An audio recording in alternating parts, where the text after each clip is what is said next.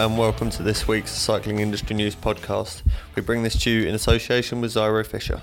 I'm here with ODI's Colby Young, and we are here to uh, talk partly about ODI, but also about Colby's background in uh, merchandising. He's uh, he's got quite a bit of background here. Do you want to lead us in with that? Tell us uh, what, what you've done with ODI and, and previously. Sure. I uh, am currently the ODI brand manager, so I manage the uh, bicycle and power sports divisions for ODI. Uh, I've been with the company now for 20 years. Uh, started out in one of our other divisions that actually sells uh, point of sale and merchandising products. So, kind of cut my teeth um, originally right out of college in the point of sale and merchandising industry, uh, learning about that side of the business, and then brought that over with me when I started working more in the ODI division.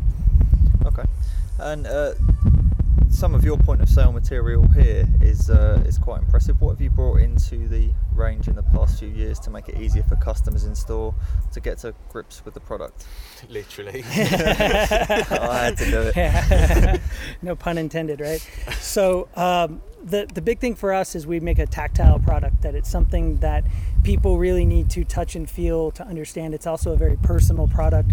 So we really try to get the product out from behind glass and into the consumer's hands. So we have quite a few um, displays that we've done over the years that have been designed to encourage interaction and you know there's some psychology to you know when a uh, customer holds a product for a certain amount of time they start to identify it more as something that's their product or it's, it's something that they they want to uh, to leave the store with. So we try to encourage that interaction and get them to to touch and feel and really um, you know get a good feel for what what they like and what works for them.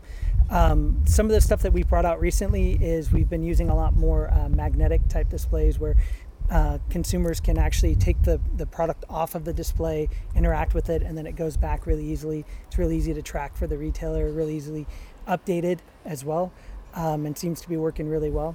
Mm. Some of the history, though, uh, and some of the stuff that um, we've talked about separately is we started out with um, some point of sale displays and, and we did some initial tracking on our sales in stores that had the full merchandise POP display versus stores that were just merchandising kind of randomly on the wall. And we found um, on average, we did about 66% better um, at sales wise when we had a fully merchandised POP display versus just kind of um, unmerchandised products sitting on the wall. Um, we attributed that to a few different factors. One is creating uh, an isolated space that really helps sell the product and the brand and two is the you know one of the things I mean by fully merchandised is, is a full color range and really eye catching and uh, you know gets them the product in the decision set so that they can actually you know pay attention to it versus looking at kind of a hodgepodge of products on the wall it's really hard to kind of identify any one particular product mm. so it's quite important then to stand out amongst the, the sea of other brands that might be in store um, ODI does that quite well. You've got lots of colourful products.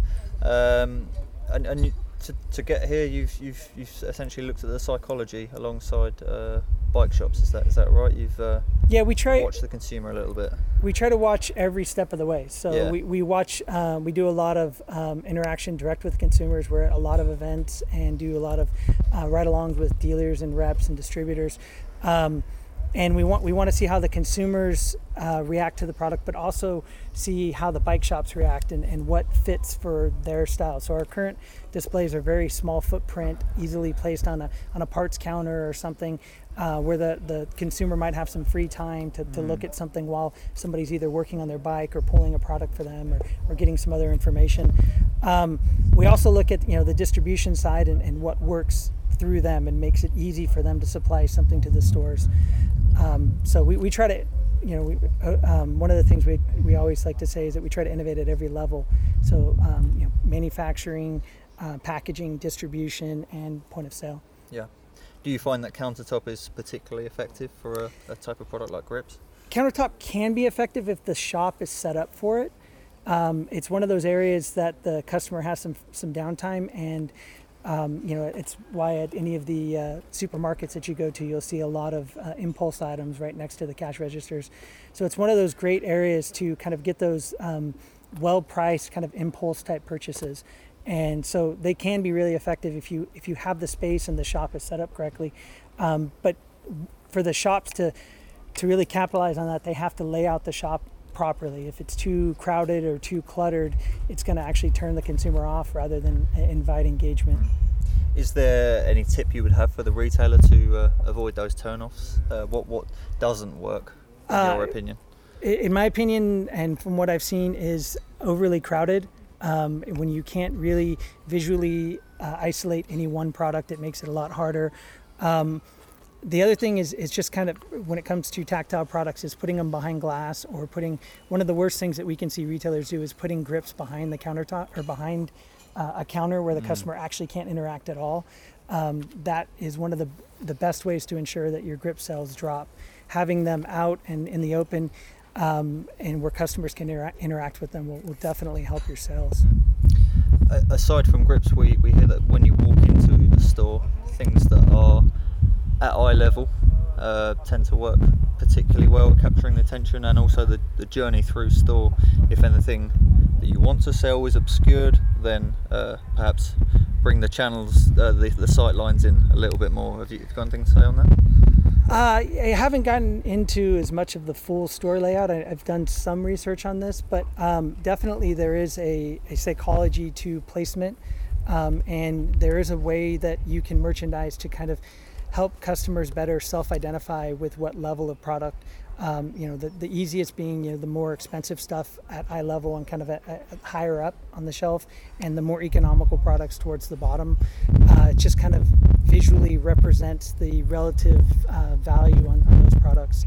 Um, and we've done some some work with some companies on on that level of merchandising, but we haven't been able to roll out like we don't have enough product yet to do like a, a full wall merchandise product. But um, as far as visually, I'd say you know keeping products in an easily identifiable area so that people can um, locate what they're looking for quickly uh, works really well. But you know, another trick that you know, is putting the milk in the back of the grocery store, putting grips at the back of the store is, is a pretty good idea. You get them to walk through as many other products as you can on the way to get uh, an item that they replace quite frequently. Yeah, the journey through stores uh, quite important. Do you, do you find that um, with different demographics it, it could work differently? Like for example, if uh, you know kids they, they walk in and they grab the grips first. Um, for for different customers, is it advisable to maybe think differently in different segments of the store?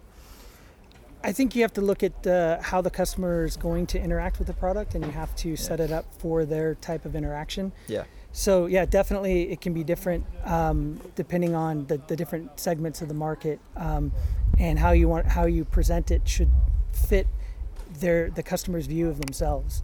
Um, if they see themselves as a high-end consumer, you want to make sure that you have a high-end display that, that reflects that. If it's more of kind of an everyday item, then um, you know you can waste a lot of money trying to get too high-end of a display on that side of things. Um, haven't really got into a lot of the cultural differences yet, but that's something that you know we're looking into more and more on as far as you know Europe versus the United States and how consumers react differently to different types of displays and Yeah. that sort of thing. And so we're here at Eurobike, and um, we've just been on your booth. Is there anything new that the dealers should keep an eye out for the year ahead? Um, there's definitely some new stuff that uh, we don't actually have out for the public yet that um, I would definitely keep an eye out for. Um, right now, the the biggest thing I would say is the um, the Elite Pro grips have been really killing it for us. It, it solves a, a problem that a lot of customers have, where um, they want more padding out of their grip, but they don't want to have a giant bulky grip that can cause extra arm pump if it doesn't fit their hand. So we've been having really good success with products like that that have kind of a, a hybrid between. Um, you know, it's it's got a lot of padding, but isn't a very thick grip, so it makes it really easy for people to hold on to. Excellent. Okay, well, uh, thank you for your time here at Eurobike today, and we'll uh, let you go back to the show floor where things are very busy. Thanks for having me here. I All right, appreciate it. Cheers. Thank you for tuning in once more. We bring you each episode with the support of Zyro Fisher. Log on to their B2B at zyrofisherb2b.co.uk for the latest updates from the likes of Santini, SRAM, and Giro, and many more.